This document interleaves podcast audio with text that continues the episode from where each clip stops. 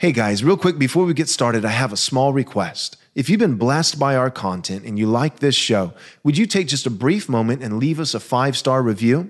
This is quite possibly the most effective thing that you can do to ensure that this content gets out to as many people as possible. Thanks. Jesus said, Man cannot live on bread alone, but from every word that proceeds from the mouth of God. You're listening to Daily Truth. There are multiple reasons that the Christ needed to be incarnate, that Jesus had to take upon himself a second nature, that he would not only be fully God, but also fully man. And one of the reasons is that he could not represent us without being one of us. For Christ to be the second Adam, the federal head or federal representative of mankind, all those who have union with him, who come under his federal headship through faith.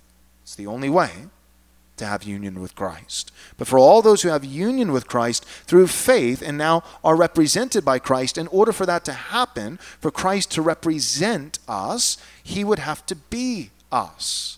For Christ to represent men, he needs to be a man. That's one theological reason for the incarnation, the second nature of Christ, the human nature.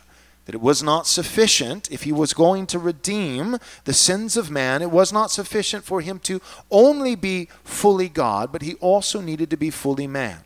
That's theologically sound. That's true. The scripture teaches that elsewhere. But in our particular text today, the primary purpose of this phrase, but a body have you prepared for me, is in relation to sacrifice. That's the context. So we don't need to get cute with the text and say, whoa, well, uh, what are all the theological implications of having a human body? Well, okay, let's just read it in context. Sacrifices and offerings you have not desired but a body you have prepared for me. For what purpose? To be a sacrifice.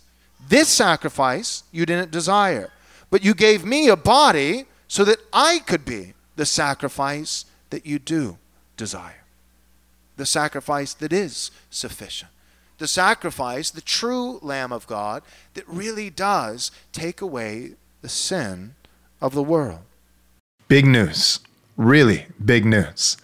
Our next Right Response Conference is in the works. We've got a number of things already lined up and organized. This is what we got so far.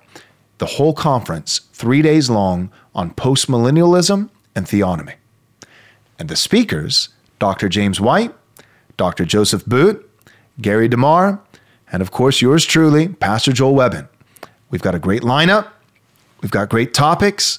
If you want to find out dates and location and registration and anything else, go and visit our website, rightresponseconference.com. Rightresponseconference.com. Thanks so much for listening. But real quick, before you go, do us a small favor, take a moment, and leave us a five star review if you enjoyed the show. This is undoubtedly the best way that you can help us get this biblically faithful content to as many people as possible. Thanks so much.